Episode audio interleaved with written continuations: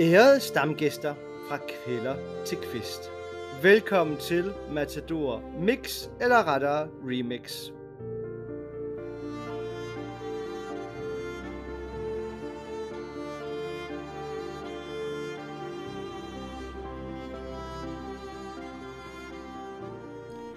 Ja, god aften til alle jer, der sidder og lytter med derude, eller ja, god morgen eller god eftermiddag, eller hvornår på dagen I nu hører det her afsnit. Men jeg kan da sige god aften til dig, Alberto. Det er længe siden, vi har siddet her foran Ja. mikrofonerne. Det er rigtigt, og god aften til dig her, Vilde. Her til aften, så ved jeg, at øh, jeg har fået mig en lille gin and tonic til at starte aftenen op. Og hvad med dig selv? Uh, Hold da op. Det er da nye toner. Du er simpelthen gået væk fra din aftente. Ja, jeg var lige i humør til en tonic. Øh, Jeg har for, på arbejde fået at vide, at jeg skal til at lære en masse statistik, så øh, jeg trængte til en gin and tonic. ja, der, der, der, der rækker te ikke langt. nej, nej, det, øh, der rækker til ikke langt. Det kan være, at nu forstår jeg pludselig, hvorfor at, øh, man udvikler et alkoholmisbrug eller et eller andet. Ja, der skal skyldes ned med noget stærkere. Har du ikke noget stærkere, Hans Christian? Ja. Jamen, jeg, øh, ja, ja, om jeg havde jo, øh, jeg har skænket mig et lille glas portvin. Nu er det jo så længe siden, og jeg tænkte, at øh, det må kalde på en kop kaffe og en, og en, og en portvin.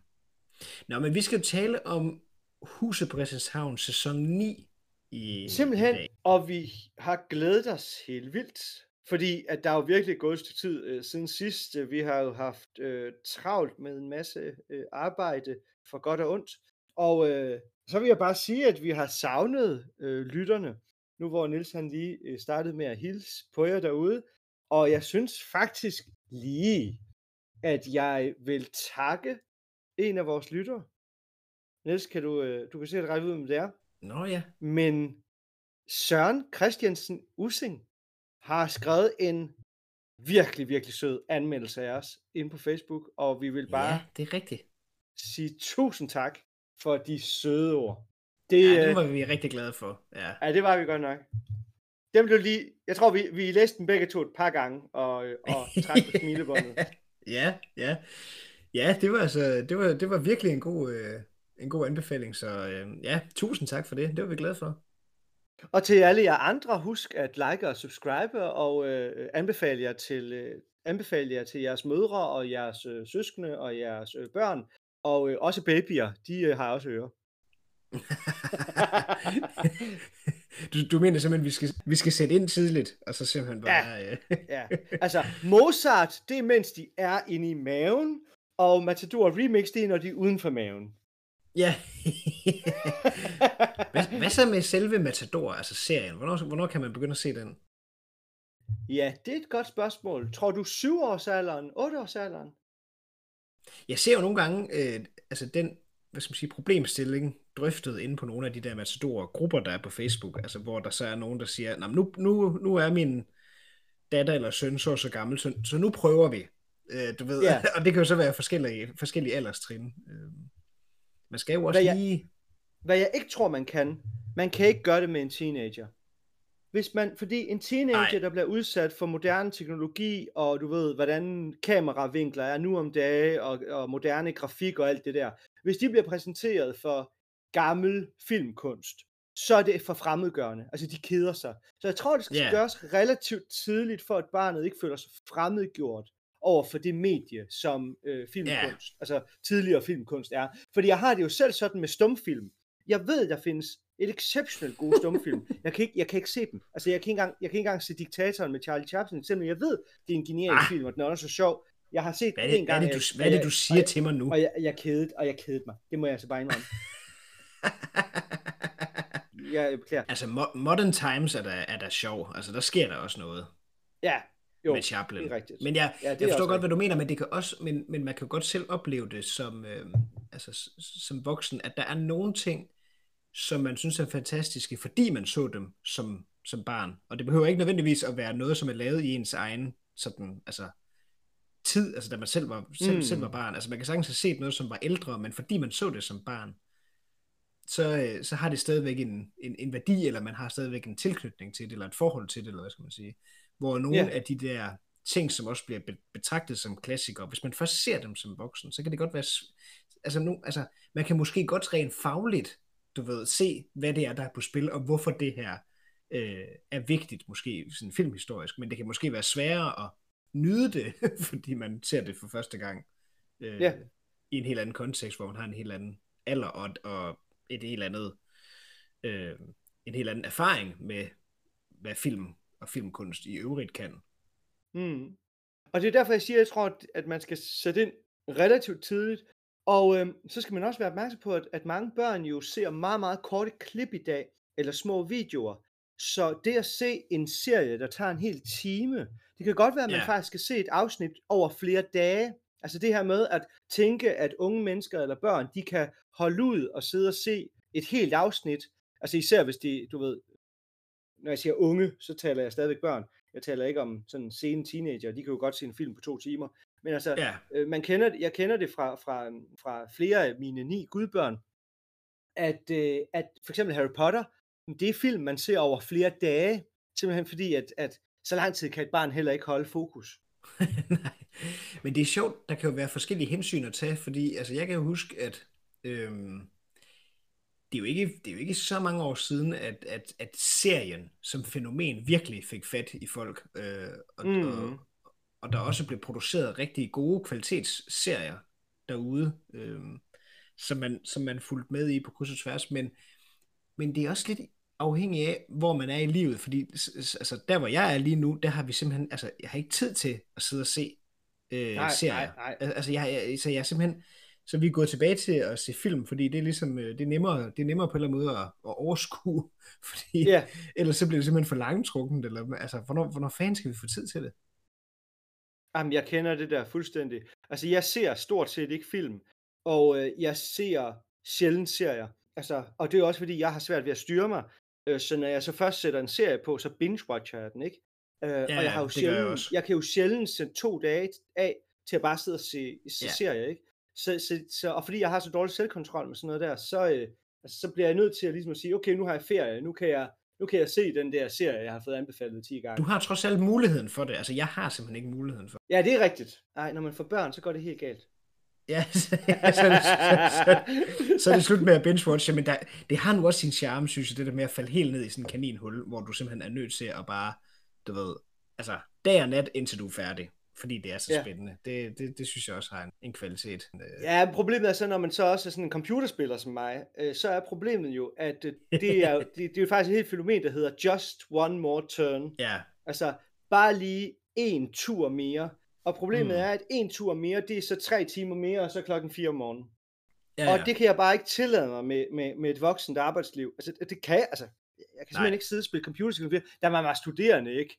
Nå, om så noget man ikke lige har læst den formiddag, ikke? Og så tog man til forelæsning om eftermiddagen, og så var det sådan et, ja, ja. jeg læser bare senere, ikke? Og sådan. Ja, ja, ja, ja. Det var jo noget andet, ikke? Men altså, som, som, når man har et, et, et voksent arbejde, du kan ikke være op til klokken 4 om natten med et eller andet lattel, altså et eller andet åndssvagt. Det, det, det hænger bare ikke sammen. Det er sjovt, det der med spil. Altså, jeg har aldrig nogensinde, det er, jeg har aldrig faldet i den grøft, han har sagt. Altså, hvor at jeg Nej, ja. altså, jeg vil dog, der har været få undtagelser. Jeg har jo spillet Commodore 64 i min barndom. og, det, øh, og det er jo ikke, øh, hvad hedder det, og det, og det synes jeg, altså det må jeg sige, det synes jeg faktisk var ret sjovt. Altså der var nogle, øh, nogle geniale spil der. Til de unge lyttere, så var det altså en spilkonsol. Ja, og øh, den var meget, øh, den var da meget fancy, dengang den kom frem. Og meget sådan øh, moderne. Men... Ja, ja, det var jo et DOS-system, øh, som det hed, sådan diske, separat diskettedrev og joystick og øh, billedrørs fjernsyn, og så sådan et tastatur, og så skulle det sådan loade, og ja, ja. Jeg kan huske, vi havde sådan en kasse med disketter med alle mulige forskellige spil. Det var, det var altså ret sjovt. Jamen, det er sjovt, altså, fordi jeg, jeg kan, altså, det kan vi jo begge to huske også den gang, hvor at, øh, hvis man skulle på internettet, så gik det over telefonmodemet, så, øh, så man kunne ja. ikke ringe. Men, altså det der med, at jeg måtte ikke være på så lang tid i gang, der var så heller ikke noget at lave på internettet på det tidspunkt, for sådan som mig, så det, man, man havde heller ikke, altså, man havde ikke brug for så lang tid. Men det kunne Nej. være, at der var et eller andet, hvad ved jeg, måske noget online-spil, eller et eller andet, altså ikke sådan noget med, hvor man, altså, gambler og sådan du noget, det kunne godt være et eller andet. Du men, skulle men jeg kan bare huske, jeg havde faktisk, jeg, jeg havde faktisk ikke, jeg havde faktisk ikke Arto. What? Lige sige. Ja, det havde jeg ikke. What? Okay, og så ja. til, til alle, der ikke ved, hvad det er, fordi altså, vi taler om virkelig nogle bizarre ting fra, fra 90'erne og 0'erne. Uh, nej, det er vel øh, mere 0'erne. ni- Det er sådan mere nichepræget Facebook, før Facebook fandtes. Ja, ja, præcis. Øh, Som men- sådan men lidt ved- fungerede som en dating site, men ikke var det samtidig Ja, ja. med. Ja, ja, Øh, præcis. super weird. Men jeg kan bare huske det der med, at man ikke kunne, altså man kunne ikke ringe hjem til mine forældre, når nogen var på internettet, så derfor skulle man ikke være på for længe. Og, øh, og det samme med for eksempel sådan noget med, altså, jeg kan huske, altså mine forældre fortalte, at de var børn, der var det noget med, til at starte med i hvert fald, at hvis man skulle se fjernsyn, så var der måske, du ved, en person, eller en familie, eller en husstand i byen, der havde fjernsyn, og så kunne byens unger ligesom komme derhen øh, Ja. på en bestemt ugedag og se et eller andet program, eller sådan noget. Ja. Men jeg kan også huske, da jeg var barn, der var det sådan noget med, hvis man skulle øh, se en film, som, vi jo ikke, som man ikke selv havde, så skulle man jo ind og lege den, men det var også sådan lidt problematisk, fordi du ved, vi boede jo i en forstad til Randers, eller sådan, du ved, en lille, lille landsby, der ligger 12 km nord for Randers. Så det skulle både passe med, at min far for eksempel havde et ærne derinde, den dag, man skulle lege en film, men også den næste dag, fordi han skulle også ind med den. Og det der med kun at køre til Randers alene, bare for at aflevere en film, du ved, altså, så det skulle ligesom passe sammen, og hvis de så ikke havde den film, man gerne ville se, jamen, så var der bare ikke nogen mulighed for at se den. Og det er jo helt uforståeligt i dag, hvor man kan gå ind og streame øh, snart sagt Men bare kig på Blockbuster. Blockbuster lå over alt, og det var en filmudlejningsforretning. Den lå over alt. Ikke? Ja. Og Ej, der, var der ikke noget med... De gik jo for den. ja, men det var da også fordi, at de nægtede at gå med på den bølge. De tænkte, det der streaming, det har ingen gang på jord. Det er en, det er en, det er en dille, det er, Det er et en modefænomen. Men prøv lige at høre, altså prøv at tænke på, at øh, jeg har øh, fri data på min telefon, ja, og det kan du læse i helst mobilabonnement. Det er et fair use på mellem øh, 1000 og 2000, altså 1 terabyte eller 2 terabyte ja, om måneden. Og efter det, så bliver din hastighed reduceret til 1,58 øh, kilobyte. ja. ja. I dag, altså det er straffen. Det er straffen for at have brugt 1 terabyte data. Ja. Ja. Det er, at du ryger ned på 1, øh, 58 kilobyte. Det var hastigheden dengang, ja, ja, mine damer og ja, herrer. Det var hastigheden dengang. Altså, det, Ja. det, det, altså jeg tror slet ikke folk, for, altså, hvis man ikke har oplevet den, altså at det var internethastigheden, så forstår man slet ikke, at internettet kan, altså, kunne have været så langsomt. Også fordi, at det betyder jo også, at ting kunne ikke ting. Altså, øhm, Nej, nej. du kunne ikke downloade, du kunne ikke downloade store filer, fordi det var Nej. ikke hurtigt nok. Du skulle købe en diskette. Computerspil i dag, alle computerspil, de bliver købt og solgt online, og du kan downloade dem på altså ganske kort tid. I gamle dage, der skulle du købe en diskette og installere den på computeren, og så var der jo problemet med, at der kunne kun være så så meget data på en disk. Jeg havde et computerspil, som, hvor man havde tre og fire CD'er, der skulle installeres på computeren, Ja, ja. en efter en. Altså, ja, ja. fordi at, altså, og du kunne ikke downloade så store mængder data, fordi internettet var, som sagt, altså så langsomt. Det var walk down memory lane, det der. Og hold da op, ja det var det. Nu skal vi ned af en anden memory lane. Nu skal vi ned til huset på Christianshavn.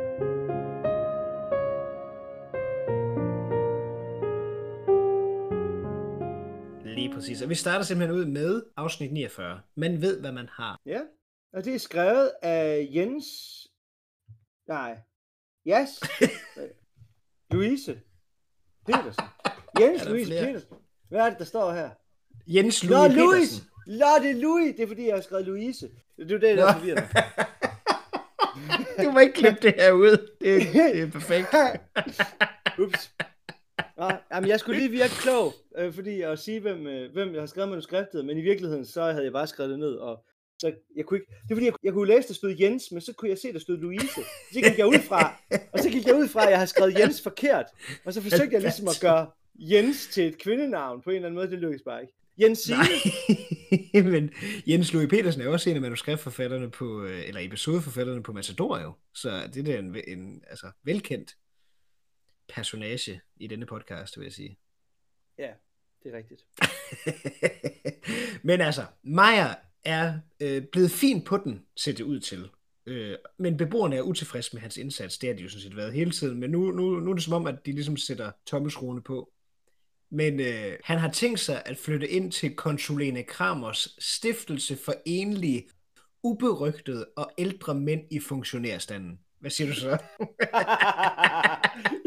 Sådan et sted vil jeg også gerne flytte ind, når jeg, øh, når jeg bliver ældre dage. Ja, Indtil jeg har læst husordenen. ja, ja, præcis. Når man lige læser øh, reglementet, så kan det være, Ja. man kommer på bedre tanker.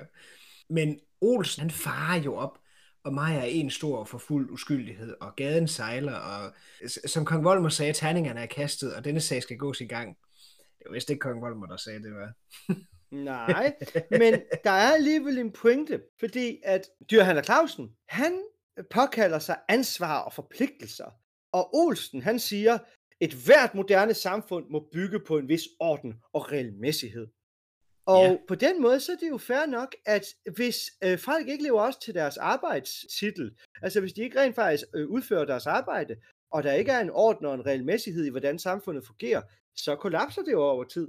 Så øh, Ja, ja. der er også en vis, en vis øh, rimelighed i deres klage. Ja, altså man kan sige, sådan nogen som Egon og Bo og Clausen kan jo allerede med det samme se, at det måske ikke er den bedste idé, at Meyer stopper. Altså en ting er, at han får en eller anden form for øh, reprimande, eller en bejemand, eller hvad man nu skal kalde det. Men at han direkte stopper, det er de alligevel ikke så vilde med. Og jeg kan godt lide deres forskellige tilgange til at prøve at få ham til at blive. Altså først så, Ja. ved, Bo, der ligesom argumenterer for, altså man skal nyde, hvad man har, for man ved aldrig, hvad man får. det, er jo, det er jo i og for sig rigtigt nok, kan man sige men også øh, derude på gaden, hvor Clausen vil overtage kosten for at aflaste ham, under påskud af, at det altså er det mest rigtige, at hver fejre foran sin egen dør, som skrevet står. Og så Maja, hvor står det skrevet? Ja, det, det, det, det ved jeg ikke, men det står der altså. Det kan jeg godt lide. Står i luften. ja, præcis. Nej, men det, det er bare, der er bare noget sjovt over det der med, at man simpelthen betror sig til en, en eller anden form for myndighed, som man ikke kan gå redde for. Jamen altså, det er, det er desværre helt almindeligt. Øh, Ja, ja. Men noget, som jeg synes, der er sjovt, det er jo så, hvordan at øh, Maja reagerer på det der, fordi at der får vi også en diskussion af, jeg har ligesom kaldt det fornemmelse for de finere detaljer i professionelt arbejde. Og det er selvfølgelig en, en, noget af en overskrift. Men op. det at feje, ikke? Ja, Jeg ved ikke, hvornår du sidst har fat i en, en kost som den der. Faktisk i den her sommer, hver sommer, så skal vi øh, klippe hæk, øh, og så skal man jo fjerne alle de der blade og sådan noget, og så fejrer man bagefter. ja, Og det er faktisk sindssygt hårdt at feje, ja. men det er fordi, der er en teknik i at feje. Og jeg fejer kun en gang om året, og det er, når vi fjerner den der hæk. Og så derfor så, så er det sindssygt hårdt. Men det er faktisk rigtigt, det der med, at du skal på en eller anden måde have den op i luften, uden at, altså der er en teknik Ja, ja, omkring det. ja, ja, Så ja, ja, den ja. der forhold mellem en amatør og en professionel, men det gør faktisk en forskel. Om det, er, om det er noget så banalt som at feje, hvad hedder det, mig er jo næsten ved at blive fornærmet over, at, at Clausen han ligesom ikke rigtig giver, giver det ære, men, men selv det, en, en virksomhedsform for teknisk udlevning, om det er det at feje, eller det er at stå i en fabrik, du bliver god til det, når du gør det nok Nej, men du har ret. Altså nu har jeg, altså det er lang tid siden, jeg lige har fat i sådan en kurs, som Maja har, men den sådan en burde vi nok anskaffe os, fordi det er nok den rigtige at bruge. Men for eksempel indenfor, der har vi jo sådan en lille kost med sådan et øh, fejeblad mm. med stang på, som jeg bruger hver dag, fordi at, øh, du ved, når Cornelius sidder og spiser, så rører det jo ud til alle sider. Ja. Og, så det skal jeg ligesom have fejret op hver aften. Men der kan være nogle problematikker i forhold til, fordi hvis han har siddet og spist knækbrød, så er det ikke noget problem. Men hvis det er lasagne, der ligger der, jamen skal man så lige tage det med en vådserviet, eller ja. altså du ved, fordi ellers sidder det fast i hårene, eller hvad gør det? Og, øh, og den samme kost øh, brugte jeg så på et tidspunkt ude på terrassen, for lige at fejre nogle blade sammen. Men det var som om, der var børsten, var ikke, altså du ved, øh, det var som om, de, de ikke var hårde nok, så der kunne bladene og de der forskellige ting også sådan kom til at samle sig lidt. Ja, Ja, så man ja. sådan set ikke fik fejret det helt væk, men når du så ligesom tog en tur igen, jamen, så var der nogle af de der, der i, i det svirp ligesom blev virvlet ud igen og, og, og, og, fik lagt sig. Ikke? Så det er også noget at gøre med dels teknik, men også hvad er det for, et- hvad er det for en præcis, øh, altså du ved, hvad er det for en kost, du har til rådighed. Så det er, ja. Altså det er rigtig nok, at feje er ikke bare et feje. Simpelthen. Men der er det så, at Bo har anskaffet en automatisk fejemaskine til Majer, for at, lette hans arbejde. Og der kan jeg godt lide, Majer, for det første så er han jo skeptisk over for øh, sådan et øh, monstrum. Hans mor har anbefalet ham imod maskiner. ja, ja, præcis. Men jeg kan godt lide, at Bos argument over for Majer er en måde at i virkeligheden fornærme ham på, men det opdager han ikke. Så det der med, altså hvorvidt Majer kan finde ud af det eller ej, altså Majer, maskinen er lavet for at blive solgt, det vil sige, at den skal kunne betjenes af alle, og er derfor lagt an efter laveste intelligenskotient. Ah, nå ja, ja, ja vel ja. det er så godt. det er helt genialt. Det skal ja. generelt siges, at, at, at det har vi også talt om øh, til vores lille planlægningsmøde, før vi, før vi har startet podcasten, at, at det, den her sæson er fyldt med ja. sindssygt gode citater. Det er helt vildt, hvor sjov den ja. her sæson er. Jeg vil faktisk gå så, på, så langt som at påstå, at jeg synes, det er den sjoveste sæson indtil videre. Ja, ja, du er meget glad for den her ting, men jeg synes også, du har ret. Altså, der, jeg har skrevet rigtig mange replikudvekslinger ned, fordi der simpelthen bare var så mange guldkorn. Ja. Men så kommer der jo en, øh, en ny karakter, en, en, en bifigur, som er, øh, hvad skal man sige, skældsættende for det her afsnit. Øh, en Svendsen, som vi sagde, vi kender ikke navn på ham endnu, men altså en, aut- en autoritær figur, der kommer og så tvivl om, hvorvidt Clausens styrehandel kan blive liggende, og om øh, Olsens flyttevogn må parkere i gaden og sådan nogle ting. Altså, og det præsenterer jo, mm. det præsenteres for en, for en sjov problematik, fordi han henviser jo til altså, politivedtægten og boligvedtægten, og så man har ligesom på fornemmelsen, at han i hvert fald har loven og retten på sin side, og alligevel holder vi jo med Olsen og Clausen på det punkt yeah. her, ikke? Og der er noget, synes jeg, i forhold til sådan de små danske samfund og fællesskabsfølelse, som øh, jeg har tænkt over, der er, der er sådan et fantastisk program, øh, jeg kan ikke huske, hvor det ligger henne, men det hedder Balladen om kolonihaven, som man kan se. Ja. Øh, det er simpelthen fantastisk. Det handler om en øh, kolonihaveforening, øh, Jørgen Bertelsens Minde hedder den, øh, som ligger lidt uden for Aalborg. Og ja. øh, der er flyttet nogle unge mennesker ind, som vil drive kolonihave på en øh, lidt anden måde, end, øh, end, øh, end de gamle vil. Det er i hvert fald sådan, det bliver sådan fortalt. Det er Niels Havsgaard, der, der fortæller det, der sådan sådan voice over. Og ja. øh, vi, vi, vi kommer ind på et tidspunkt, hvor formanden bliver kuppet efter 30 år og en ny bestyrelse, ligesom øh, du ved, sætter tommelskruerne på dem, som ikke overholder reglerne. Og du ved, folk er rasende. Og det er ja. sjovt, fordi i princippet håndhæver de jo bare foreningens egne regler og kommunens regler. Så, så der er jo ikke noget fordækt i det, de gør på den måde. Det er selvfølgelig måske noget med formen. Altså du ved, skulle man måske have overtaget magten på en lidt anden måde, end, end, end den måde, de gjorde det på, og er de måske for frembrusende i deres adfærd. Men du ved, der er noget omkring det der med, at der igennem 30 år har været undtagelser, der har været dispensationer, der har været en måde at gøre tingene på, som har været fællesskabsstiftende for dem, som ligesom er gamle i går, som hele tiden har mm. været med, og du ved, det er sådan hele tiden under parolen, det er sådan, vi gør det herude. Og øh, det er det samme også nogle gange med tilflyttere til, til en lille by, ikke? Der er nogle, simpelthen nogle sociale spilleregler, øh, som man skal lære at kende, og de kan måske endda nogle gange være sådan lidt på kant med loven, øh, og det skal man sådan ligesom navigere i. Ja. Jeg ved ikke, om jeg har nævnt det før, men der er sådan en fantastisk øh, podcast, sådan satire-serie, der hedder Undskyld, vi råder, som faktisk handler rigtig meget om, om lige præcis om det fænomen der. Det synes jeg, den, altså, klar anbefaling. Den er, den er virkelig, virkelig morsom.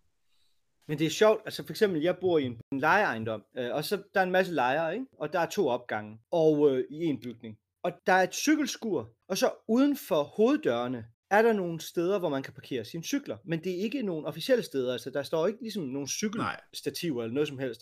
Det er bare der, hvor folk har placeret deres cykler altid. Ja. Og så for, jeg ved ikke, for halvandet år siden, så lige pludselig, så, var, så begyndte alle cykler at stå på ræd og række et bestemt sted. Nå. Og jeg tænkte, det var godt nok sært. Ikke? Og jeg har tænkt det igen og igen og igen. Men der er jo simpelthen nogen i opgangen, der har besluttet sig for, at cyklerne står bedst på en bestemt måde, og så når de kommer hjem fra arbejde, så tager de alle cyklerne og stiller dem. Der, hvor de ja. mener, at det er rigtige sted at stille dem. Ikke? Og det var sådan lidt sjovt, fordi vi havde en uofficiel øh, sådan, jamen, du kunne bare stille, der, der var sådan tre-fire steder, du kunne stille cyklerne for uden øh, cykelskuret. Og nu er det bare sådan, at der er åbenbart nogen i bygningen, og det er ikke viseverden, for han går ikke op i sådan noget, øh, ved jeg, fordi jeg, jeg, jeg taler med ham og sådan noget. Mm. Men, så jeg ved, det er beboere. Men der er simpelthen beboere, som åbenbart har så meget tid i deres liv, at de kan bruge 10 minutter på at tage alle cykler og placere dem et sted. Ja. og, og det går de jo så åbenbart super meget op i. Så jeg, jeg placerer så næsten altid min cykel i cykelkælderen. Også fordi, at jeg gider ikke den der følelse af, hvor er min cykel? Det, det, gider, det gider jeg ikke forholde mig til. Nej, nej. Øhm, så jeg smider den bare ned i cykelkælderen. Men bare det der principielle med, at, at man ligesom vil have, der er nogen, der er kommet ind i måden, hvor tingene fungerede på hos os, og så ligesom, nu har de skabt en regel om, at cyklerne skal stå der. Og så er der jo så mm. nogen, der har begyndt at gøre det, du ved, så der er jo en hel masse mennesker, der så er begyndt at overholde den her yeah. nye regel, som nogen har indført. Yeah, yeah, og jeg som gammel beboer er bare sådan, altså er vi enige om, at det bare er en Karen, der er gået amok? Øh, eller eller hvad, hvad, hvad, hvad er det lige, der foregår? Men jeg Ja, ja, forsøger at blande mig udenom, ikke? Ja, ja, men, altså, men, det, men det er sjovt, ikke? Og det er sjovt også her, fordi vi får jo sådan set Meyers diametrale modsætning. Altså Svendsen, ikke? Altså han tåler Ja, ingen slendrian. Og det er sjovt, fordi på en måde, så gør Meyer jo egentlig heller ikke, eller han er jo egentlig også en dydens vogter på mange måder. Altså du ved, han er sat i verden for at, at være, hvad skal man sige, den gamle frues ambassadør og maskot, og, og ligesom værne om den Repræsentant. Ja, præcis, ikke? at værne om den ånd. Men det er som om, at hans gerning ligger i et, et form for åndeligt kald, snarere end at vedligeholde huset. Ja. Men det er også som om, at han jo sagtens kan... Altså, han ved jo godt, at Olsen er en fyldebøtte, for eksempel. Men når der kommer nogen udefra, for eksempel i det første, det, det første afsnit, hvor vi møder Bo, der kalder han jo Olsen for en ædrolig flyttemand. Ja, Altså, så du ved, så, det, så han har også en eller anden forestilling om, hvordan huset er, og hvilken ånd, øh, der hersker, som, som måske i dagliglivet øh, bliver sat på prøve, og som ikke holder stik, men når der kommer nogen udefra, så er det som om, at han ligesom har en anden forestilling, han præsenterer dem for. altså jeg synes, du har ret, men jeg vil dog sige, at Meyer er ikke konsekvent, fordi at han... Nej, nej, overhovedet ikke. For, han falder for ordensmagten, og han falder for en god historie. Ja, ja.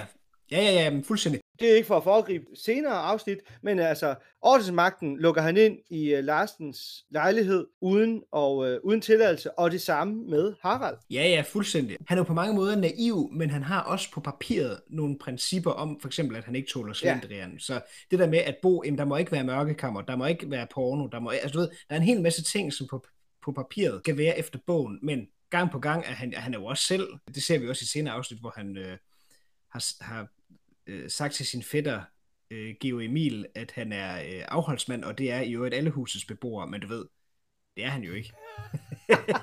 det var noget en påstand.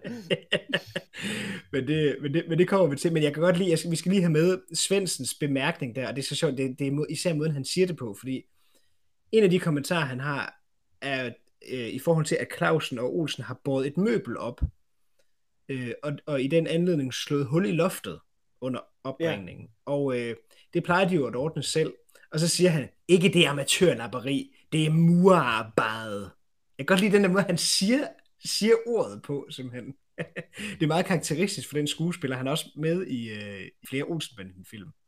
Og det er jo også det, der leder til, at han så bliver smidt på røv og albuer, fordi at han jo så også får sagt, at det kræver professionelle flyttefolk.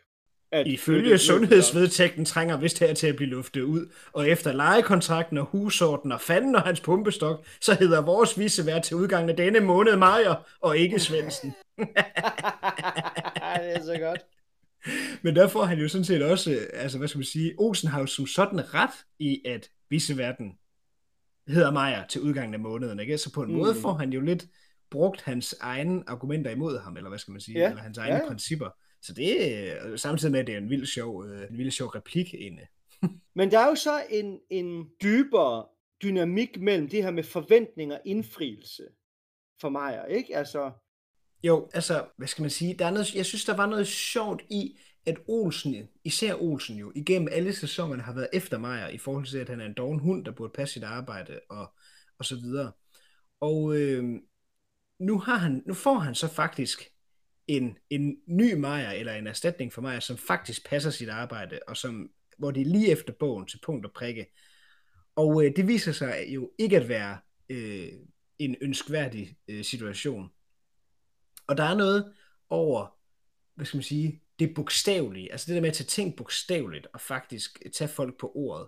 Og jeg kan bare til at tænke på et eksempel, øh, noget som jeg engang snakkede øh, med, med Jan om, og, og lige til lytterne, Jan er en af vores fælles venner. Og der talte vi om, at øh, kan du huske, i, altså i øh, Disneys Aladdin, der ønsker Aladdin på et tidspunkt, han har jo tre ønsker, ikke? Og et mm. af dem bruger han på, at øh, Genie, som jo har øh, næsten ubegrænset øh, magt, og kan ligesom, du ved, altså opfylde et hvert ønske. Øh, ja. På nær, der er noget med, at han ikke kan vække de døde til live, han kan ikke gøre folk forelske hinanden, og han kan ikke slå nogen ihjel. Det er vist de tre begrænsninger, der er. Men ellers så kan han Ja. gøre, hvad, gøre, hvad det skulle være. Og der ønsker Aladdin på et tidspunkt, at han skal gøre ham til prins. For kun som prins kan han få prinsessen. Altså Jasmin i det her tilfælde. Men Genie opfylder aldrig Aladdins ønske, fordi han gør ham ikke til prins, han klæder ham bare ud som prins. kalder ham noget andet, og tryller nogle elefanter og kameler frem, og hvad har vi? Så den der parade ser stor og pompøs ud.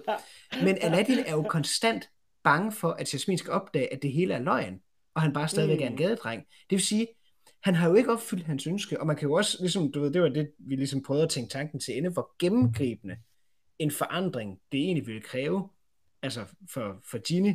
Altså det at gennemføre det ønske, han skal jo gøre Aladdin til prins, det vil sige, at han skal også ændre fortiden, så han bliver søn af en konge og en dronning for eksempel. Han Ja. skal på en eller anden måde skabe et kongerige et eller andet sted med nogle undersåtter. Altså du ved, det, det er noget, der simpelthen griber om sig i forhold til at få det her ønske opfyldt. Så du også ligesom får, en, får hans historie op til det punkt ændret. Og det er sjovt, fordi Jafar, han gør jo rent faktisk Jafar til sultan. Mm-hmm. Der gør han det jo. Der er det, det er ikke bare en udklædning. Ja, det må han jo gøre, fordi at først så ønsker han jo at blive sultan. Og det, det må man jo gå ud fra øh, på en eller anden måde øh, lykkedes. De viser det jo på samme måde med, at Aladdin får noget andet tøj på end de der laser, han går rundt i, han får prinsetøj på, men han bliver jo ikke til prins. Nej. Ja, far får det andet tøj på, men bliver til sultan, fordi de næste ønsker bliver også opfyldt med, at han bliver den mægtigste troldmand. Ja, Øh, det kan man jo se på de evner, han så får, og at han så Ja. bliver lampeånden. Det sker jo så også. Så, så man kan jo sige, at han har simpelthen evnerne til at gøre det, men det er bare underligt, hvorfor han så ikke gør det i det første tilfælde. men altså måske... Jamen, nu, nu nu- bare måske, men altså, jeg tror, det der, er, det der er med sådan en genie, og det er måske bare sådan lidt mere, øh, ja, nu skal du bare høre, dengang jeg, nej, øh, Mm. men, men det der jo er øh, figuren med en genie, det er, at den jo altid snyder dig. Problemet med Mephisto, eller med, hvad skal vi sige, djævlen, der siger, hvad ønsker du dig? Ikke? Altså, lad os lave en handel. Det er, at den, der laver handlen, som har den der magi, altid kan forstå det, du siger, på en måde, som vil være til skade for dig selv. Ja, klart. Så for eksempel, jeg vil gerne være prins. Fint, jeg klæder dig ud som prins, men det kommer til at være, det, dit liv bliver et helvede, fordi du er ikke en prins, ikke? Eller, jeg vil gerne være rig, og så kommer man til at sige, jeg vil gerne være lavet af guld, eller du ved, den, altså Midas.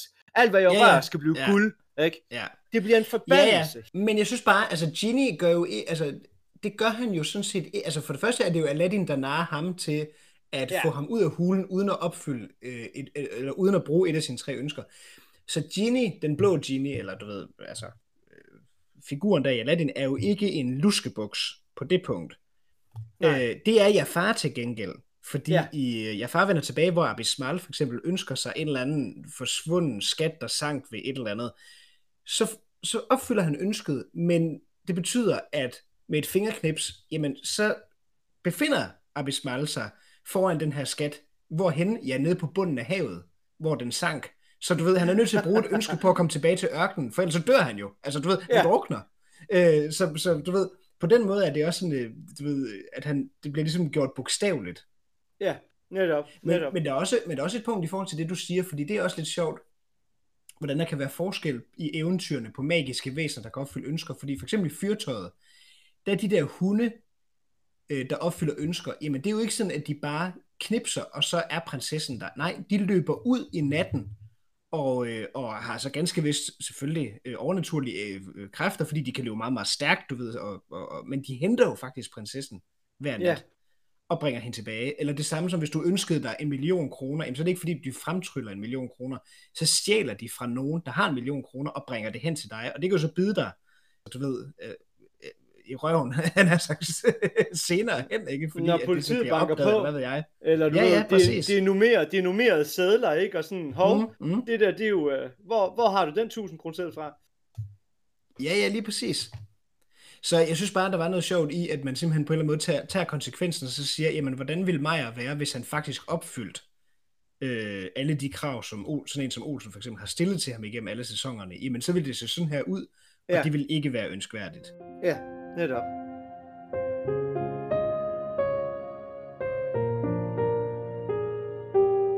Altså man kan jo sige, at, at, at hele, hele afsnittet handler jo sådan set om, at Meyer øh, går på pension og skal til at nyde sit otium, og han kommer jo så selvfølgelig på bedre tanker, så vi beholder ham. Øhm, men, men det er jo også et tema i sig selv i, den her, i det her afsnit. Ja, det synes jeg virkelig, det er. Og jeg synes egentlig, at vi lever jo i en tidsalder, hvor at vi jo går ud fra, at vi alle sammen skal på pension, og øh, vi har folkepension. Men det er jo ikke noget, som man kan tage for givet, og slet ikke historisk. Så hvis man ser på pensionens øh, historie, så er det jo et krav fra venstrefløjen, rent politisk, fordi der ikke var nogen form for ældresikring i gamle dage. Og det er faktisk Bismarck og det konservative parti i Tyskland, som indfører en af de første folke, folkepensioner eller øh, alderdomssikringssystemer for at konkurrere med Socialdemokraterne i Tyskland. Det synes jeg er sådan en, en lille sjov eh, historisk caveat, at Bismarck, som jo er kendt for sin konservatisme, øh, på den måde var helt villig til at gå på kompromis på den måde. God gamle Otto. Ja, ja, ja. Nå, men, men, men det der er det sjove, det er jo, at jeg synes egentlig, at der også er et filosofisk spørgsmål i forhold til pension, i forhold til at nyde ens otium. Fordi det er helt tydeligt, at Meyer, han på en eller anden måde taler om det her med at trække sig tilbage og sådan noget. Men yeah. sagen er, at hvordan fungerer det egentlig? Øh, altså hvis vi nu tænker en smed i middelalderen, arbejdede til vedkommende ikke kunne mere. Eller når man ser programmer fra Japan, og man ser de der gamle mestre, du ved, øh, en sakseskaber, ikke? Og han, lavede, yeah. han, han er, du ved, 85, og der er ingen, der kan lave den her lille bitte saks, som er den bedste saks i hele verden, og den koster tusindvis af dollars, ikke? Sådan yeah. en mand går aldrig på pension, fordi det giver ikke mening. Han Nej. er sit arbejde, og Maja er sit arbejde. I det øjeblik, at du trækker Maja ud af rollen som visevært, så er Maja ikke længere sig selv. Så der er altså et spændingsforhold mellem på den ene side, at mennesket er det virkende væsen, der altid er i gang, som hele tiden vil være i gang. Altså vi går jo ikke bare i stå, altså vi, vi, vi er en vi er dyr, en krop, vi skal spise, vi skal passe vores have, hvad det nu er. Vi er hele tiden i gang. Så at sige går vi aldrig på pension.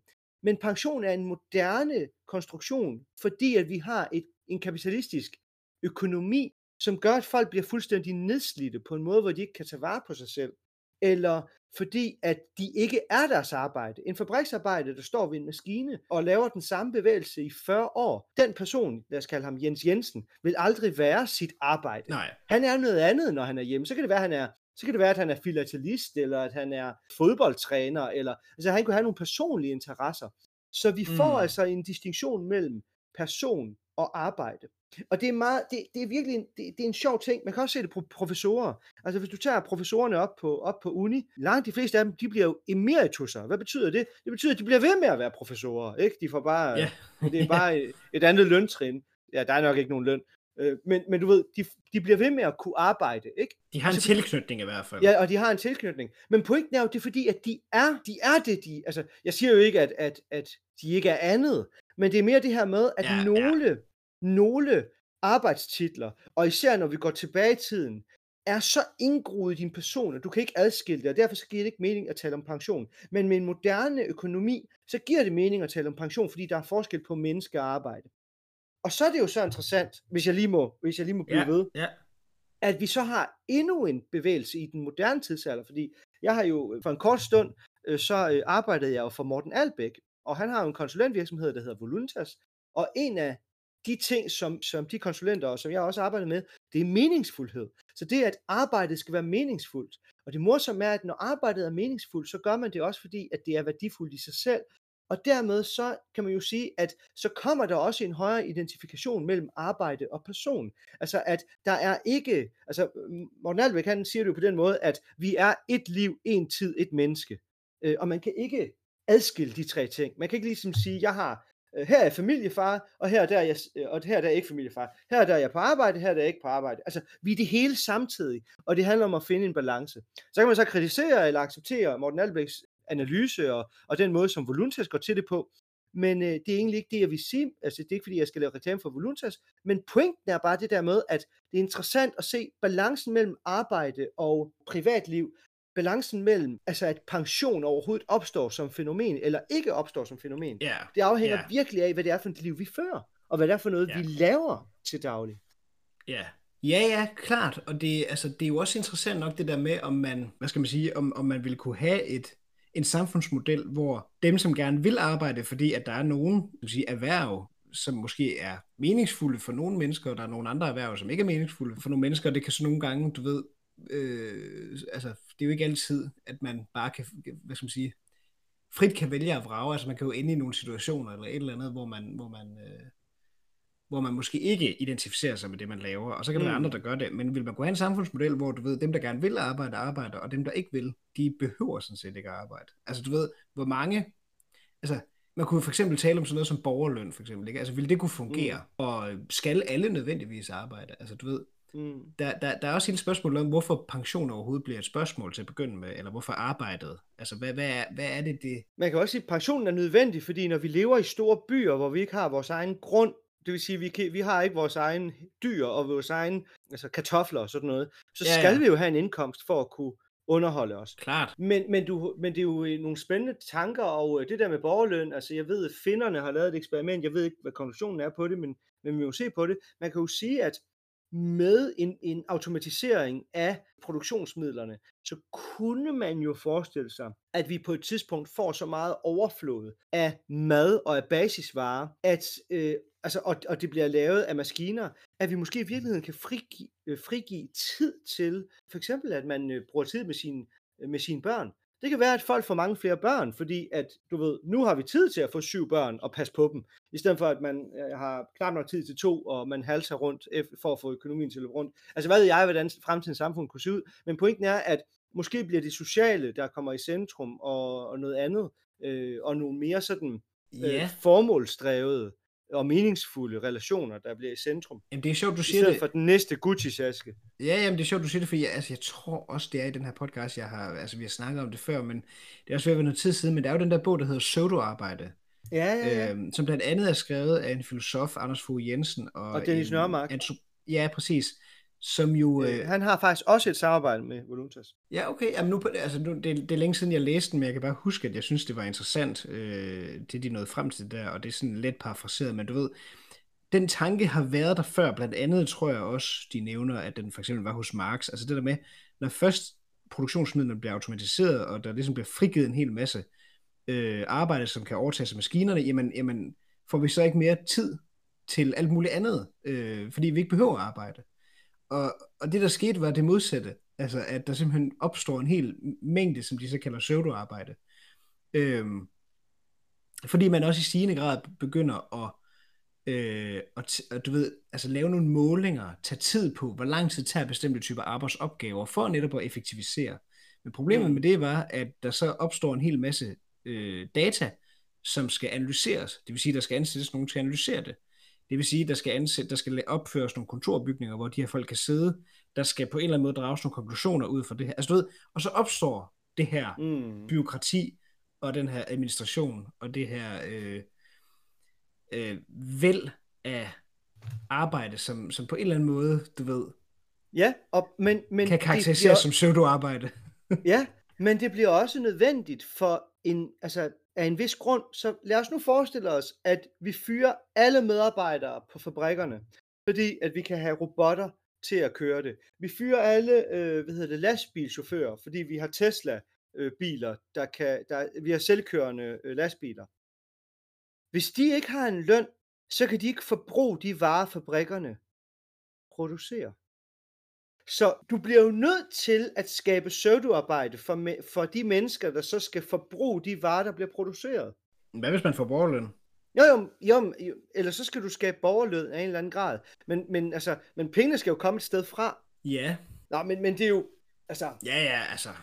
Vi er jo ikke økonomer, men, men det er jo sjovt, altså det her det er sådan rent spekulativt, men det er i hvert fald, altså det er interessant at se på pension som en forudsætning i dag. Altså vi har jo brug for en folkepension. Og man kan jo sige, at folkepension er en form for borgerløn. Altså, du kan ikke frasige yeah, dig din yeah. folkepension. Så snart du rammer en vis alder, har du ret til din folke, folkepension. Og der er pointen jo netop at sikre, at folk de kan øh, dække deres øh, grundlæggende behov. Hvorvidt de så kan det eller ej, det er så en anden øh, snak øh, på grund af inflation og den slags. Men det er i hvert fald øh, ideen. Og øh, jeg tror også, at den er vigtig, fordi at der ikke længere er en identifikation mellem den du er, og det arbejde, du udfører. Så du kan ikke arbejde, der, altså, altså der er måske en lille bitte del af befolkningen, der kan arbejde sig selv ihjel i samme stilling i 80 år. Med, ligesom ja. de der japanske saksemager, eller, eller ja, ja. samurai-sværs smede og sådan noget. Ikke? Men langt, langt, langt de fleste mennesker har jo ikke den type arbejdsliv. Så, så de skal jo, altså de, så de bliver nødt til at få en pension af en art. Altså, Klart, klart.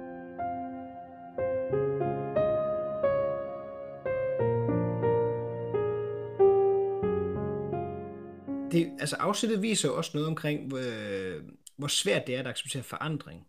Oh ja. Oh ja. Don't get me started. Men altså, er, det noget, du, er det noget, du kender til?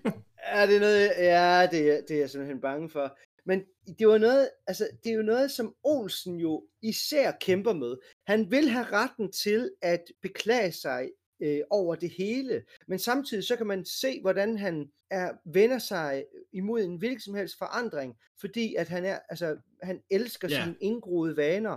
Han, altså, det kan godt være, at han hader den der skide kugle, men han elsker også at beklage sig over, at den falder. At den falder. Der er et eller andet Øh, yeah. Der er en eller anden stabilitet, en eller anden hyggelighed, en eller anden sådan, her har jeg hjemme, at du ved, yeah. og jeg ved, hvem det er. Det er Maja, der har smidt den skide øh, kugle på gulvet igen, og så videre.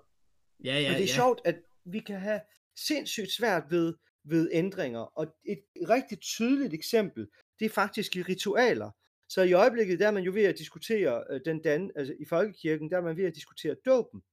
Fordi at der er en dåbskommission, øh, som er blevet nedsat, og den er jo så ved at undersøge, om øh, ritualet øh, ligesom passer det til den tid, vi lever i i dag. Og øh, jeg var faktisk lige til øh, foredrag i Grundvisk Forum, hvor en af øh, kommissionsmedlemmerne øh, altså holdte oplæg og talte om, jamen, hvordan ser ritualet ud i dag, og, og så talte om de forskellige led. Og noget han talte om, det var, hvordan at små ændringer kan have enorme konsekvenser. Altså der er simpelthen dele af folkekirken, der kunne finde på at melde sig ud. Altså simpelthen skabe deres egen frimenighed, altså helt bryde med folkekirken, fordi at der er en enkelt sætning eller en øh, ændring, der kommer, som man ikke vil acceptere. I dåben, der siger han, at der sagde han, at, at de sandsynligvis kommer til at ændre fredshilsenen, og det er øh, et bestemt sted, fordi i gamle dage, der lå den et sted, og nu ligger den et andet. Men det sted, hvor den så ligger, der bliver den glemt af de fleste. Så den bliver ligesom, det er ofte, så bliver den lige sprunget over, fordi så kan man lige komme hurtigt videre. Ja. Og den, da den ligesom fik den plads, øh, så har det jo skabt masser af problemer. Og der var nogle andre ting. Et andet eksempel, jeg vil frembringe, det er i forhold til nadvaren. Det der teknisk hedder den eukaristiske bøn. Der siger efter nadvaren, efter indstiftelseordene, så siger præsten jo så troens mysterium, og så svarer menigheden, øh, Herre, vi forkynder din død, vi priser din opstandelse, vi forventer dit komme i herlighed. Og det er blevet lavet om så man i dag skal sige, vi priser din opstandelse, indtil du kommer i herlighed. Det er en minimal ændring. Mm, men, yeah. men, men alle de der, øh, men, men de der folk, som, som øh, hvad hedder det, og mig selv inklusiv, som kommer regelmæssigt i kirke, og som kan huske den gamle, vi siger hele tiden forkert. Ikke? Altså, vi ja. bliver ved med at sige, det, det, altså, det er forkert, fordi det sidder bare i os øh, fra barns ben af, jamen det hed da, ind, øh, altså, og vi forventer dit komme i herlighed. Og vi så pludselig skal sige noget andet, selvom det er nogle ganske få ord. Det, det, det, du ved, altså hver eneste gang, så er det som om, det, det skærer i, i ørerne. Det, oh, det er ikke sådan, det er. Og i virkeligheden, mm. så er det jo mm. bare en lille præcisering af, en, af nogle teologer, der har kigget på den originale græske eller, eller latinske tekst og sagt, åh, det er faktisk lidt mere korrekt at oversætte det sådan her. Det vil faktisk være lidt bedre at oversætte det på den og den måde.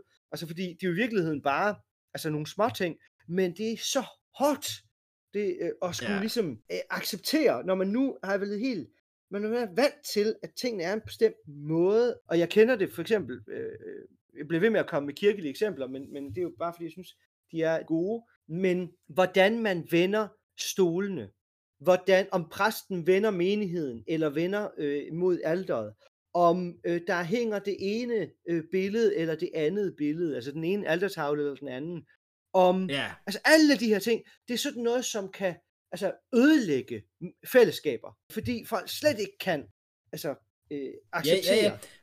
Jamen altså, men, men, men det, det er jo sjovt, ikke? Fordi man kan sige, hedder det, der, der, der er sådan forskellige sådan afarter af det, øh, og jeg kender det vidderligt godt fra mig mm. selv, og jeg, jeg tænker jo ikke mig selv som sådan en reaktionær person på nogen måde, men for eksempel, øh, da, da, da det blev meldt ud, at, øh, at Disney-show simpelthen blev taget af øh, sendefladen, og nu skulle der ja. komme noget andet i stedet for, der tror jeg også mig selv lige at tænke, nej, hvor, hvor, hvorfor nu det? Og du ved, jeg har jo ikke set Disney Show i 20 år, eller sådan noget. Så det ja. er jo, eller, eller mere end da, ikke? Og det, og ja, det er ikke engang fordi, det nødvendigvis sådan er kvalitetsfjernsyn, øh, børnefjernsyn på den måde. Men, men jeg havde alligevel lige, sådan den første reaktion var sådan lidt, hvor, hvorfor nu det? Hvad skal det til for? hvorfor kan det ikke nej, få lov til at blive? Men også, øh, der var jo på det tidspunkt, så vidt jeg husker i hvert fald, at øh, du ved, hver nytårsaften klokken øh, 23 eller hvornår det er, så kommer der jo 90 års fødselsdagen.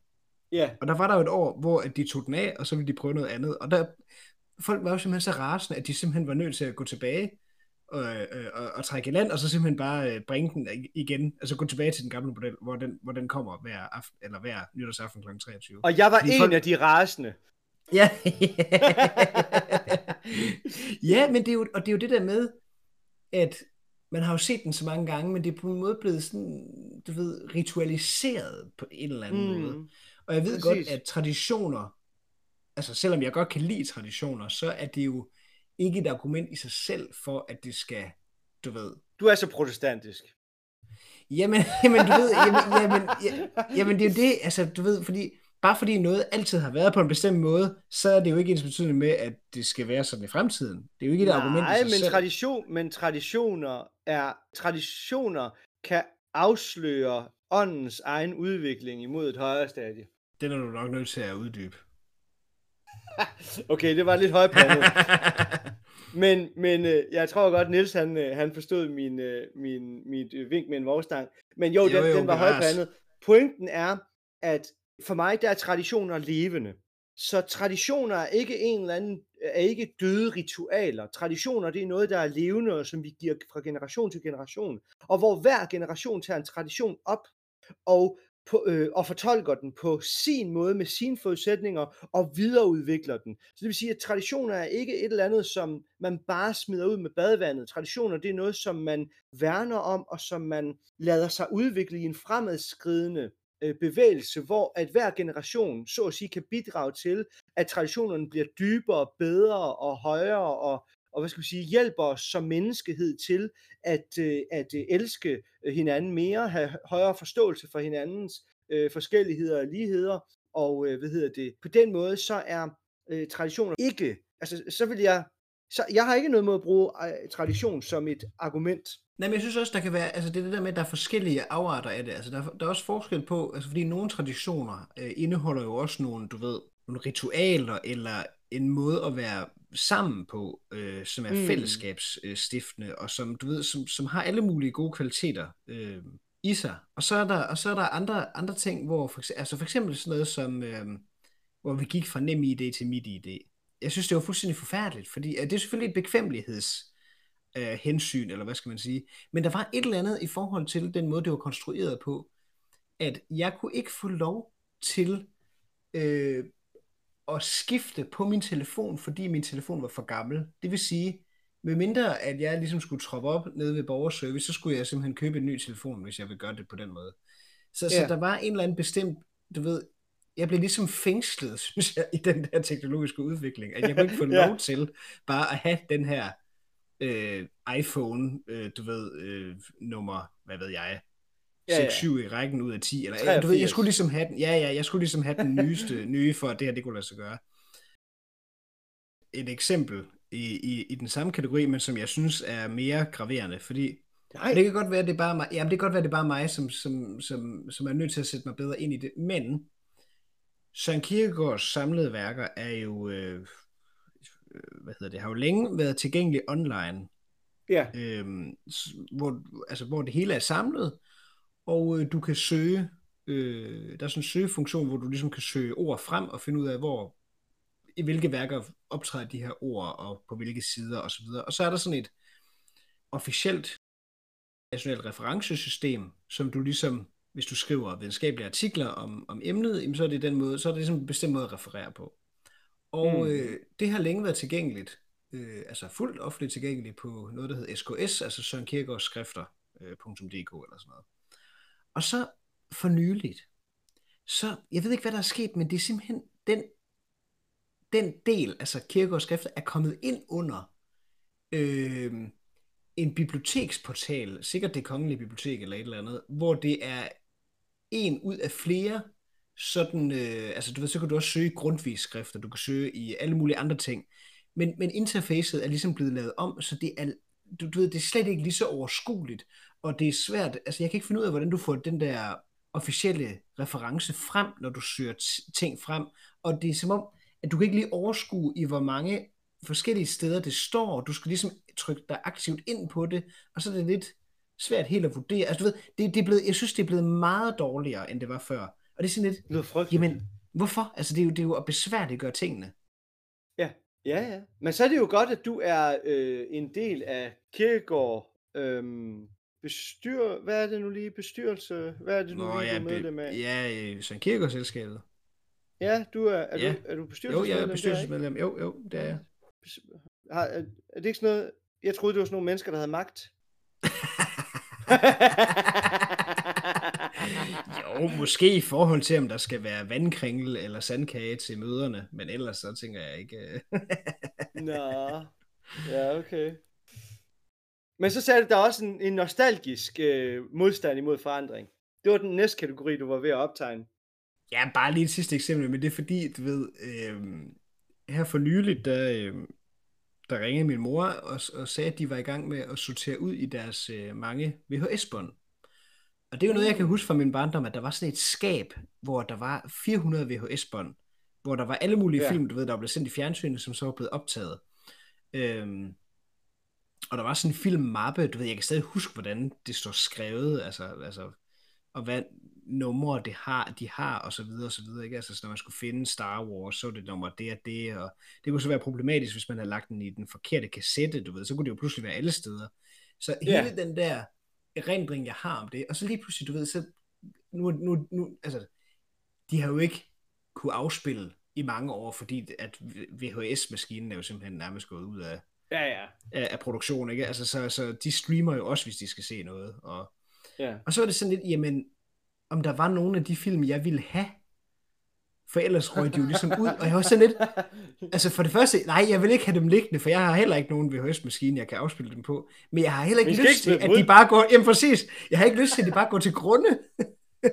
så, så sådan helt krampagtigt, så tog jeg ligesom en gammel Emil fra Lønneberg øh, øh, øh, VHS-bånd, fordi det er et af dem, jeg sådan har søgt på for nylig, at det er faktisk ret svært at finde, for eksempel hvis Cornelius skulle se det på et tidspunkt, altså så mange, mange ting kan man streame og finde forskellige steder, men lige det der, det kunne jeg simpelthen ikke finde. Øh, heller Nå, ikke på ej, sådan noget. Ja, så tænker jeg, jamen, så er jeg nødt til lige at have den, men måske også bare fordi ja. det er sjovt at have sådan et, et, et, en genstand for fortiden. Altså prøv at tænke også om 20 år, der er, det der, der er et VHS-bånd, det er der sikkert sådan en, øh, øh, du ved, en, en, en, en, sjæl, en histor, et historisk dokument nærmest, altså en sjældenhed, ikke? En, en raritet, kunne man næsten kalde det. Raritet. Nu begynder du igen med de der grimme ord, ligesom museal. En, og... en, muse, en museal raritet, måske endda. Oh my god. Jeg... Så kunne jeg have sådan et uh, ra- raritetskabinet. Det er der jo noget, der hedder.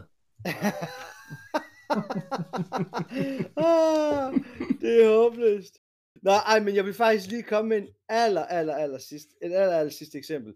Og det, det, det er igen lidt fra, fra, fra det her kirkekontekst. Men det er fordi, øh, jeg synger jo meget i kirkekor. Ja. Øhm, og øh, så øh, fyldte øh, den menighed, hvor jeg synger i kirkekor, den fyldte 150 år her i Aarhus. Ja. Øhm, og det var en stor fejring, og så skulle vi synge, så skulle vi synge alverdens ting. Vi skulle synge øh, Mozart øh, øh, og sådan lidt forskelligt. Og så skulle vi jo synge trosbekendelsen. Ja. Øhm, og det er helt almindeligt at, øh, at synge den, og den er jo flot og sådan noget. Og den har en klassisk melodi, som man altid synger. Øhm, og så sidder jeg lige og bladrer, fordi hvad er det dog, jeg har? Kan du høre bladre? Ja, ja, ja, ja. Jeg kan, jeg kan kun finde Agnus Dei og, øh, og... Jeg er bange for... Ja. Så, nu fandt jeg den. Hvad er du bange for? Jeg er bange for, at det bliver en, uh, en uh, 2 a.m. Uh. I know. I know. I know. Okay. Hvad hedder det? Nå, men så skulle vi jo så synge øh, trosbekendelsen, som hedder Credo, øh, på latin, og, og den, den har jeg sunget så mange gange, og der er sådan en helt klar melodi, som man altid synger den på, og så beslutter sovnepræsten, at vi skal synge den på en ny melodi, og jeg var så irriteret. Jeg var så irriteret. For den her melodi, som jeg kender, det er en gregoriansk melodi fra middelalderen, og den er blevet sunget på den måde i tusindvis af år. Og så skulle vi synge en eller anden dum melodi, som ingen kunne. Og det var så træls, og jeg var, åh, jeg var irriteret i davis. Men nu skal ja, ja. vi bare lige høre, for bare lige den første sætning, i den rigtige melodi. Selvom der findes selvfølgelig ikke nogen rigtig melodi til tropisk bekendelsen. Men den lyder jo, altså, og der er jo så nogle af jer, der vil kunne genkende den, og nogen, der ikke vil. Men det lyder jo noget i den her noget i stilen. Credo in unum Deum, Patre omnipotentem, factorem celi et terra. Og så videre, og så videre, og så videre, og så videre. Ja, smukt, smukt. Ja, ja, ja. Og den er så flot. Og så skulle vi synge en eller anden anden melodi. Nymodens. Det var frygteligt. Jamen prøv at høre. Det, og det er sjovt, fordi jeg... jamen, ja, nu skal jeg... Altså, ja, jeg skal passe på ikke at gøre mig uvenner med folk. Men vi var jo, øh, vi var jo i år til øh, Sankt Hans arrangement oppe i, i byen her. Mm. Og vældig, vældig, nej, det var sidste år, vi var det, fordi der var vist noget med, der var afbrændingsforbud i år. Nå, men sidste år. Og det var fint, og så skal vi på et tidspunkt synge øh, midsommervisen. Ja. Og vi får øh, delt teksten ud, og så står der øh, midsommervis, og så står der, øh, du ved, øh, af Holger Drachmann og melodi øh, P.E. Øh, Lange Møller. Det er fint alt sammen, men den melodi, de synger den på, det er Shubiduras melodi. Og det er sådan lidt, og det irriterede mig bare. Og det er ikke fordi, jeg kan som sådan meget godt lide Shubiduras version af, af sangen. Den synes jeg også er fin. Yeah. Altså, jeg kan bedre lide den originale, men jeg kan også godt lide Shubiduras. Men der var bare noget i det der med, at så lad være med at skrive det. Eller du ved, ja. så, så, så være konsekvent i forhold til det. Og jeg har lidt en mistanke om, at det er fordi, at der skulle noget, du ved, man, man skulle ligesom have noget musik på, fordi ellers så kunne det ikke, så, ellers så kunne, det kunne ikke bære sig selv simpelthen. Så der var ja. nogle højtalere, hvor melodien også blev spillet, og det kan være, det er den eneste melodi, man har kunne finde på YouTube uden vokal. Ja, øh, ja. men man har så bare ikke lige fået det, man har bare ikke lige fået det ændret i, øh, i, i, i den tekst, man har fundet øh, på nettet ja. og printet ud. Men det er også, som du siger det der med, det er jo ikke fordi, vi er reaktionære, men det er bare, det er bare, det er bare lidt rart, når tingene er, som de plejer at være. ja, ja.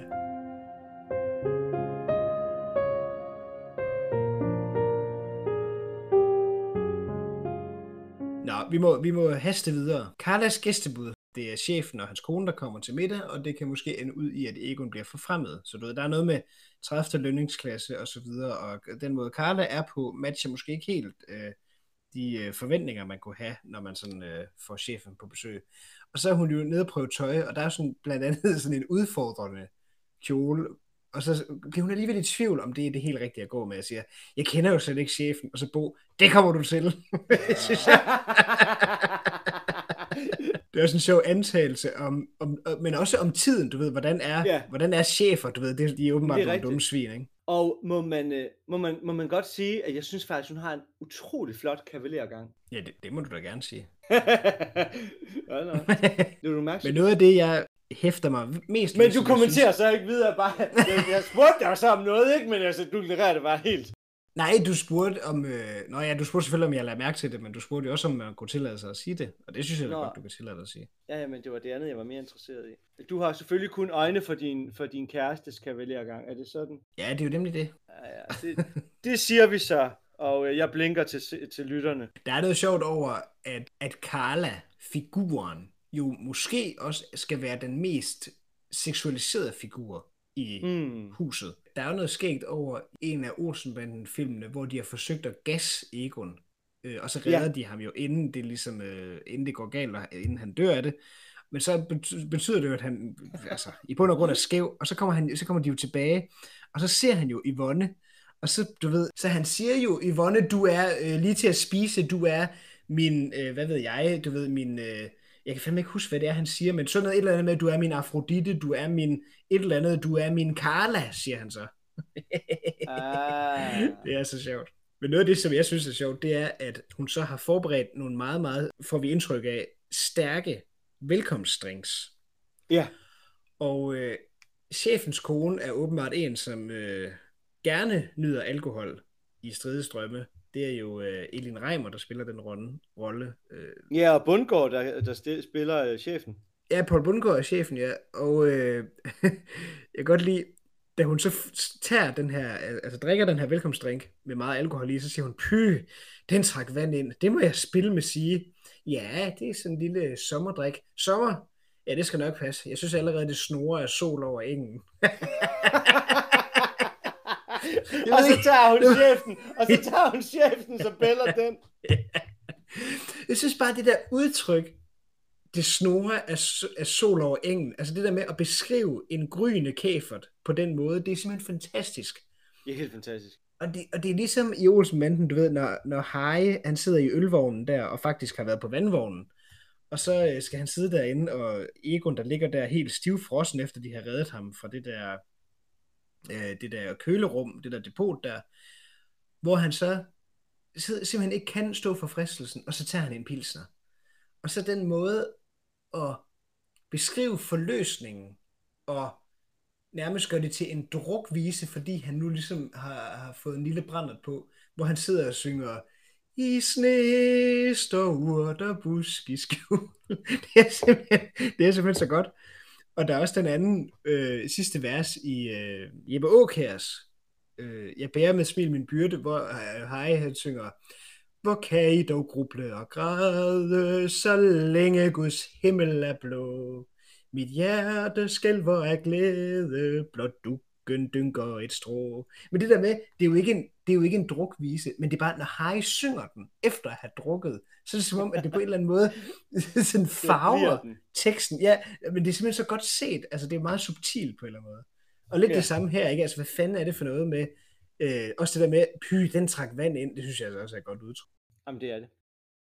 Og man kan jo sige, at afsnittet hedder jo Carlas gæstebud, og den her middag ja. bliver jo centrum. Og her er der en meget, meget klar reference til Babettes gæstebud, som jo er faktisk en af de få danske film, som har fået en Oscar.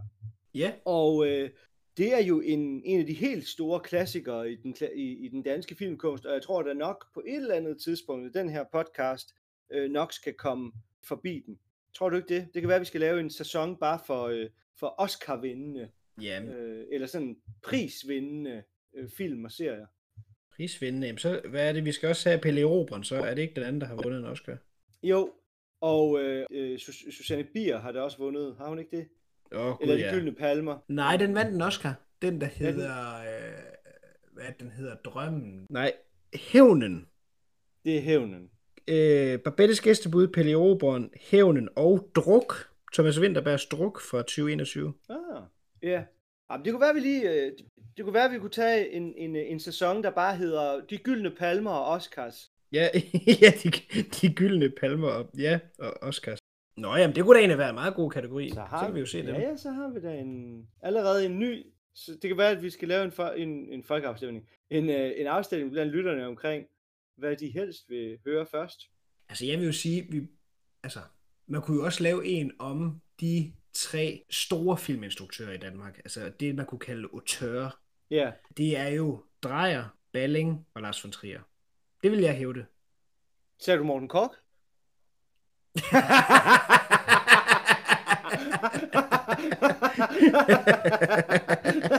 jeg, kan huske, jeg kan huske en gang i, i, i gymnasiet, hvor vi stod, øh, du ved, det var jo sådan et sted, hvor man hele tiden gik fra lokale til lokale. Man havde jo ikke et, et bestemt klasselokale, men man skulle hele tiden skifte. Og så kan jeg huske, vi stod en, en, en dag før vi skulle ind, og vi skulle ind og have dansk, og vi skulle øh, gennemgå det moderne gennembrud. Mm-hmm. Og der var en fra min klasse, som han har ikke, han har ikke fået læst, og så spurgte han, hvad, hvad, hvad handlede det om? Og så sagde jeg, ja, åh, hvad handlede det om? Jamen, jamen det handlede blandt andet om uh, Georg Brandes. Otto Brandenburg, siger han så. Nej, nej, nej, nej. Fantastisk. I, ikke, ikke just Otto Brandenburg. nej. Men man kan sige, Babettes gæstebud, for ligesom at, at Ja. gå tilbage til, hvad referencen, hvad, hvad der, der ligger sådan bagved i det her afsnit. Ja. Babettes gæstebud er en film, der handler om et lille bitte samfund i Vestjylland af fiskere, der lever under en meget, meget streng form for kristendom, som man typisk kalder for pietisme. Ja. Og de må ikke opleve nydelse, fordi at alt i deres tilværelse, alt i deres liv, skal pege og tjene Gud. Så i det øjeblik, at de har den mindste mistanke om, at noget af det, de gør, det ikke tjener Gud, men tjener dem selv eller andre eller noget tredje, for eksempel nydelse, så skal man afsværge sig det. Så hvis man går i seng med sin ægtefælle, så er det for at få børn. Det er ikke for at nyde et samleje. Når man spiser, så er det for at få ernæring til kroppen, ikke for at nyde maden, og så videre. Mm. Man kan blive ved, ikke? Altså, en yeah. afstand til en virksomhedsform for øh, aktivitet, der ikke tjener Gud direkte.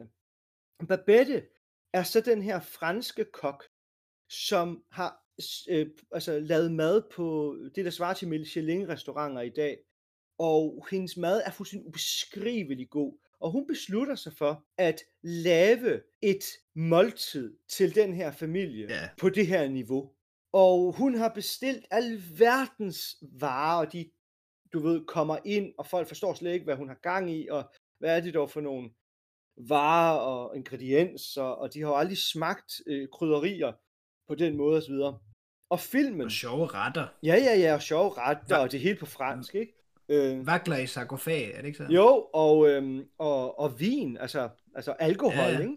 Og jo. en af de pointer, altså filmen har mange lag, men en af de pointer, der er i den film, det er, du kan godt tjene Gud og leve et godt kristent liv, og samtidig nyde den tilværelse, som vi har. Altså at naturens gaver, som for eksempel ingredienser, som vi, som vi laver og blander sammen i mad, er så at sige en gave, altså en, en guddommelig gave, som man kan lave en taksigelse for i en bordbøn, og som man kan nyde. Yeah. Og det er ikke noget, der er imod, eller står altså på en eller anden måde håner Gud.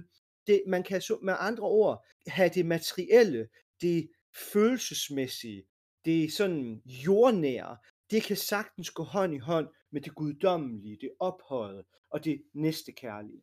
Det er en af pointerne i Babettes gæstebud. Og hvad er så kontrasten og referencen her? Jo, at her, der er det på en eller anden måde den omvendte verden. Hvad er hele pointen med det her måltid?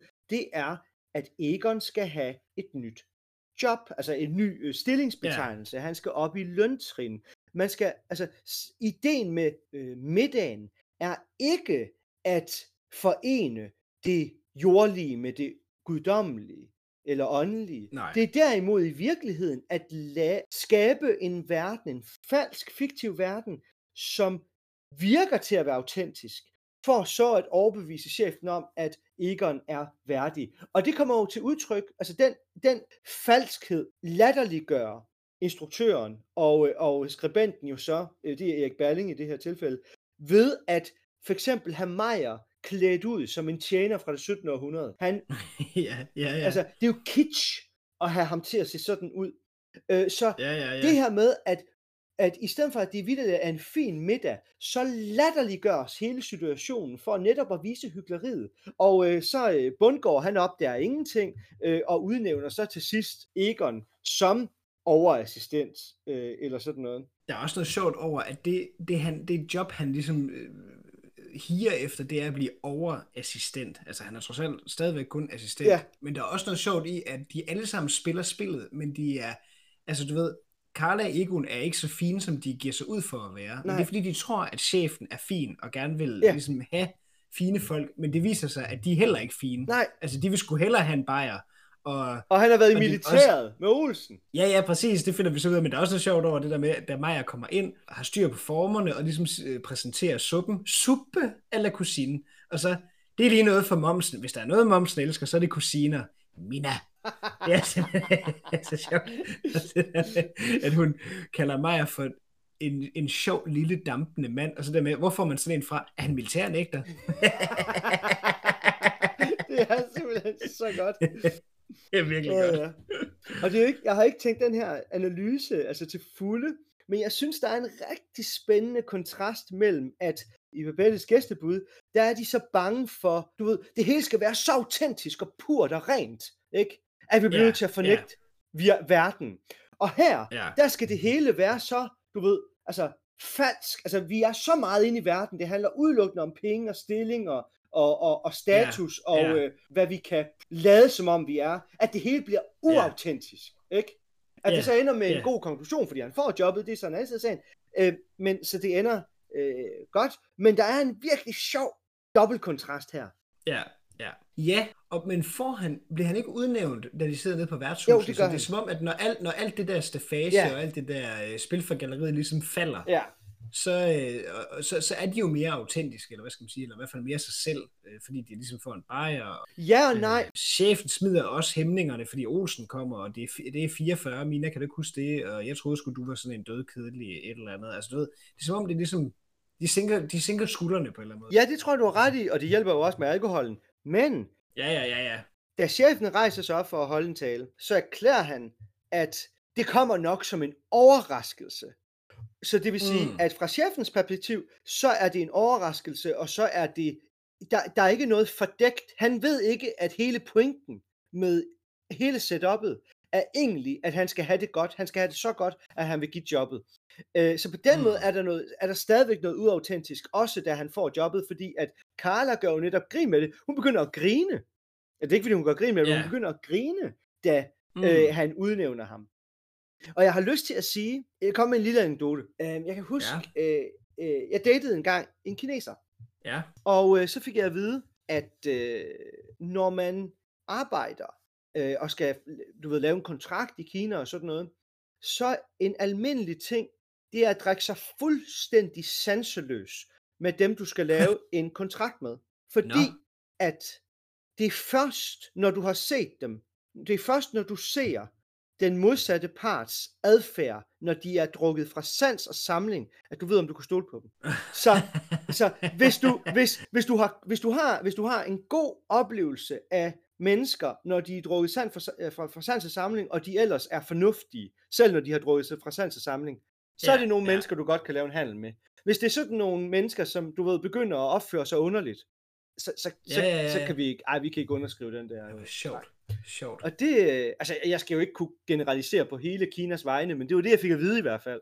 Øhm, Ja, ja. og, øh, og, hvor og, og, og så fik jeg mange anekdoter omkring alverdens øh, øh, virksomhedschefer og øh, mellemledere, som, som du, altså, ikke bare havde jetlag, da de kom hjem, de havde jetlag og, øh, og tre dages tømmermænd. Eller sådan. Ja, ja, ja, ja, ja. Ja. Ej, det er skægt. Det er skægt. Det er simpelthen lakmusprøven. Ja. Det er det der med, hvordan, hvordan er man egentlig, når man så drikker sig fuld og smider facaden? Ja. Altså, hvad, hvad sker der så? Ja, Og faktisk, det er egentlig, det giver jo god mening, altså et eller andet sted. Jamen, det er da, ja, ja, præcis, Altså, det gør det da egentlig. øhm, ja, ja, altså man kan da i hvert fald godt følge tankegangen. Ja, ja. Ja, og der er det også mange, altså der er jo mange, altså nu bliver jeg bare lige ved med endnu en anekdote, men, men polakker, som jeg kender mange polakker, de har en meget underligt, eller ikke underligt, men de har en sjov drykkultur. Og det er, at alt hvad der bliver sagt, øh, mens vi drikker, må aldrig viderefortælles. Og det er noget, Ja, okay. som polakker går op i, og de, og de efterlever det. Men det betyder også, at hvis du ikke drikker, så kan vi ikke tale sammen. Fordi så ved jeg ikke, om du siger det, som, som jeg har sagt til dig. Ah, i en anden ja, sammenhæng. Ja, okay. Men i det øjeblik, Mm. vi åbner vodkaflasken, så er der en, Så er der kon- en kontrakt. så er der en kontrakt. Vi siger ikke, hvad der bliver, hvad der bliver sagt fra nu af og frem. Det Mm. bliver ikke gentaget. Det, det, det er sjovt. Altså, Ja, det er sjovt, ja. Ja, det- ja, det, ja. ja, ja. Det kunne jeg godt. Det, det, den, den, øh, den kontrakt kunne jeg godt bruge. jeg synes godt, man kan nogle gange sådan have sådan, hvad skal man sige, sådan dele af den tankegang der, at, det, at hvis der er sket et eller andet, øh, hvor nogen til et eller andet arrangement, hvor, men det er også, hvis det, hvis det er i forvejen mellem venner, hvor man så godt kan se, okay, det er fordi, du har fået lidt for meget, du kommer til at gå ud af en tangent, og kommer til at sige sådan og sådan, mm. men lad det, nu, lad det nu ligge, eller du ved, så kan man godt ligesom tænke, ja ja, men det var også på grund af det. Mine damer og herrer, vi afbryder denne udsendelse. Vi optog fire timers råbånd, og det har vi kogt ned til to afsnit. Du har nu hørt første del. Glæd dig til anden del. Den kommer lige straks. Du har lyttet til Matador Mix, eller rettere Remix.